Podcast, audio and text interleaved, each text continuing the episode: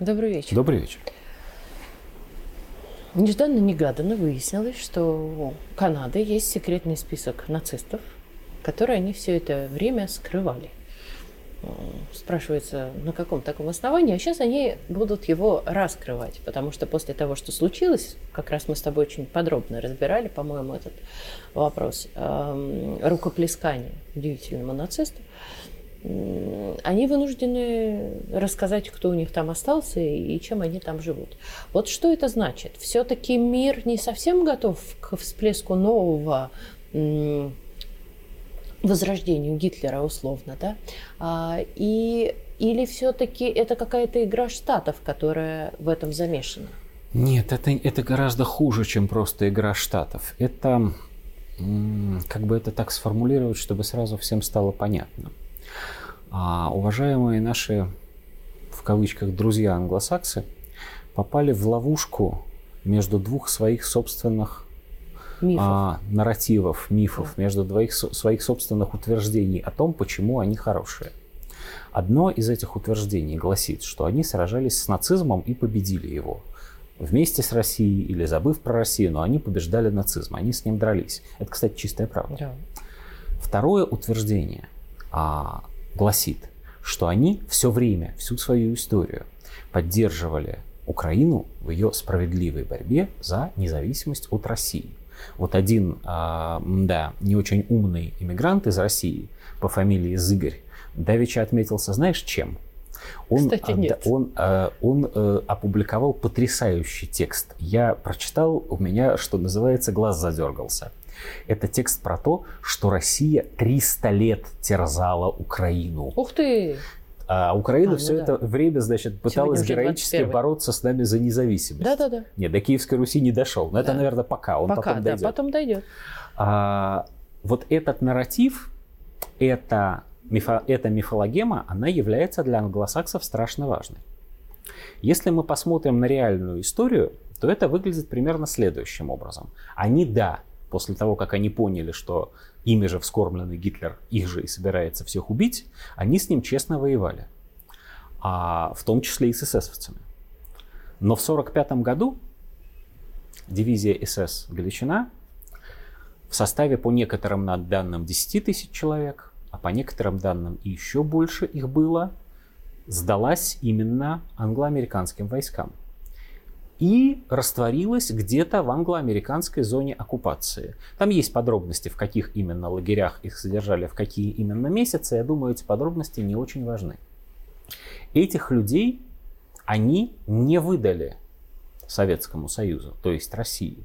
Хотя все эти люди не только по законам Советского Союза, который выдвигал соответствующие требования, но и по законам самих Великобритании, Соединенных Штатов Америки, Канады и так далее, по всем этим законам они были военными преступниками. Более того, именно эти страны настаивали на том совершенно справедливо на Нюрнбергском трибунале, что все абсолютно члены СС, любых формирований СС, военные преступники, потому что СС сама по себе это преступная организация. И это была чистая правда. Но хотя это была чистая правда, достоверно известно, что как минимум 6 тысяч человек из состава Галичины, частью с семьями. И какое-то не до конца известное нам, но очень приличное количество людей из других формирований, а, бандеровцев, уновцев, кто там был под Шухевичем, кто под кем, и даже люди Дерливангера, что уже совсем ни в какие ворота не лезет, то есть просто, просто вот каратели пробы ставить негде. И даже какое-то количество людей, которые служили в концлагерях, были переправлены ими в Канаду. Почему в Канаду? Ответ на этот вопрос очень простой. Во-первых, потому что далеко. Эсэсовцы, которые продолжали бы скрываться на территории Западной Европы и даже Англии, так или иначе были бы на виду. И постоянно Советский Союз ставил бы им на вид, что вот вы укрываете у себя таких-то. И, кстати говоря, если ставили, если э, запрос был конкретным с фамилией, то иногда даже выдавали, но очень редко, крайне редко. А, а запрос абстрактный можно было игнорировать. Где-то какие-то эсэсовцы в каком-то количестве, кто их видел.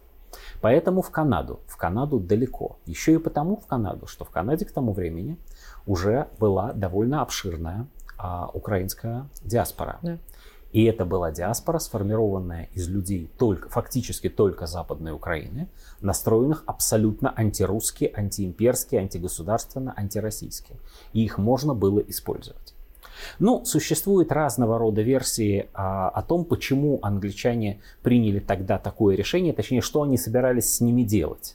Существует версия, что их действительно собирались переобучать военному делу новым образом, включать в какие-то формирования, использовать в войне, как они говорили, с советами, которая тогда казалась высоко вероятной. Этого не случилось. Они там жили, заводили семьи, обрастали детьми, состарились в конце концов. Большинство теперь уже к настоящему времени умерли. Но, хотя там живут теперь в основном не они сами, а их потомки, политика англосаксов теперь воспринимается нами как политика сохранения нацистов, сохранения консервации, вот как в холодильник положили, оно там лежит.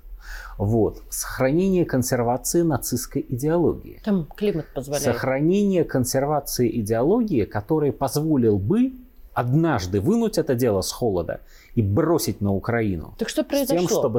Именно это и произошло. они рано это сделали? Вот в 2000... Слушай, они это сделали тогда, когда они посчитали это наиболее эффективным. И пока, к сожалению, мы не можем сказать, что они так уж ошиблись. В 2004 году произошел так называемый Первый Майдан. И к власти на Украине пришли люди, которыми прям, прямо управляли из Канады, из этой самой украинской диаспоры. Из этой диаспоры была, например, жена известного президента Ющенко.